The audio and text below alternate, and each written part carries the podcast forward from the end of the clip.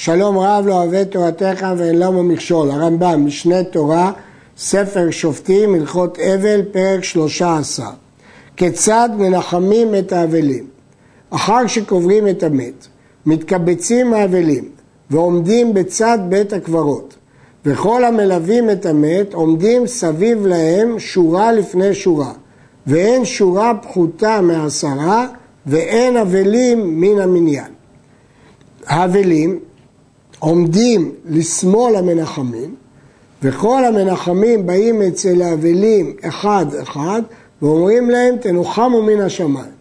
ואחר כך הולך האבל לביתו. ובכל יום ויום משבעת ימי אבלות באים בני אדם לנחמו, בין שבאו פנים חדשות, בין שלא באו.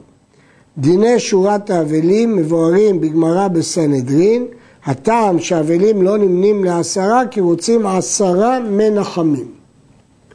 האבל מסב בראש, ואין המנחמים רשאים לשב אלא על גבי קרקע, שנאמר וישבו איתו לארץ. כמו שהוא יושב בארץ, גם הוא בארץ.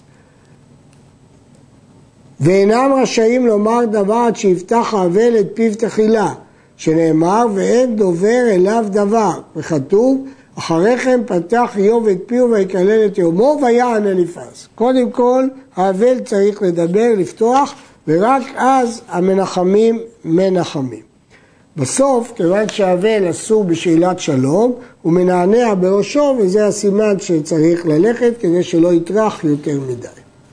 מת שאין לו אבלים להתנחם, באים עשרה בני אדם כשרים ויושבים במקומו כל שבעת ימי אבלות ושאר העם מתקבצים עליהם.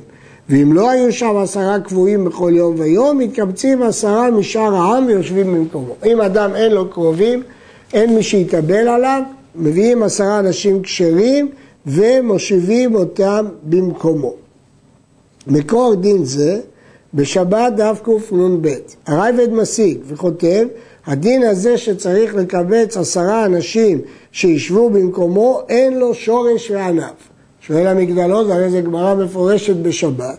מסביר הרדווז שכוונה שלא צריכים כל שבעת הימים להיות במקום האבל ולהתבטל ממלאכתם, אלא בערב ובבוקר, אבל לא לבטל את מלאכתם. אבל מלשון הרמב"ם משמע צריך שיהיו שם קבועים. הכל חייבים לעמוד בפני נשיא, חוץ מאבל וחולה. האבל לא עומד אפילו לפני הנשיא. ולכל העומד מפניו, אומר אדם שב, חוץ מאבל לחולה. שמשמע ישב באבלו, ישב בחליו. אז לא אומרים לו שב, כי זה נקרא כאילו תמשיך חלילה את האבלות שלך.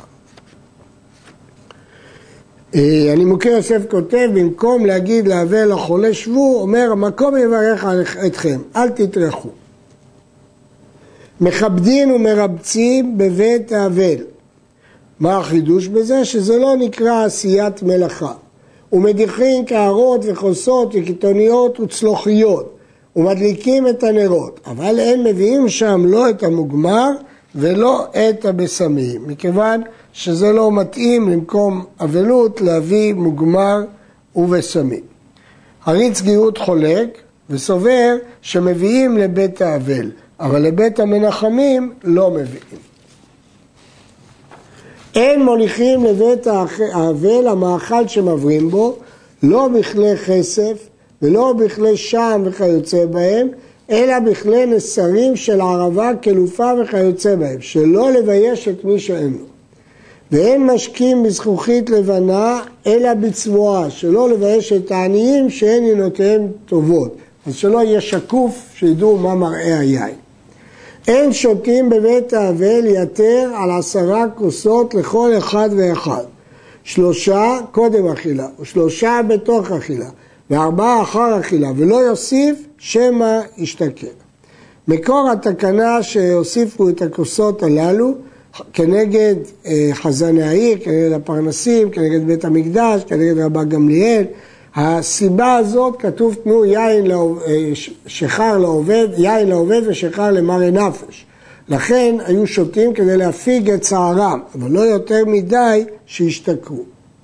אין אומרים שמועה ואגדה בבית האבל, יושבים דובים, וכן אין אומרים בפני המת אלא דברים של מת, אבל לעסוק בדברי תורה בפניו בבית הקברות אסור. כי לפי הרמב"ם אסור בכל דברי תורה לפני המת, כולל שמועות ואגדות. דין זה שנוי במחלוקת תנאים במועד קטן, הרמב"ם פסק כתנא קמא. אה, מה זה דבריו של מת? הלכות הספד וקבורה וכדומה. רבי יצחק אבואב, בהגעותיו לטור אור החיים, כתב בשם הרמה שלימוד תורה לכבודו של המת מותר. ועל זה סמכו העולם לומר פסוקים בבית הקברות ודרשות למתים, ושולחן ערוך סימן שמ"ד פסק כך.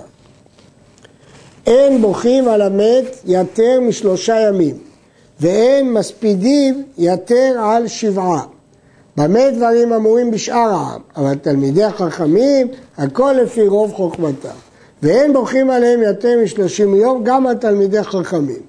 שאין לנו גדול ממשה רבנו. כתוב, ויתמו ימי בכי אבל משה. וכן אין מספידים יותר על 12 חודש. אין לנו בחכמים גדול מרבנו הקדוש.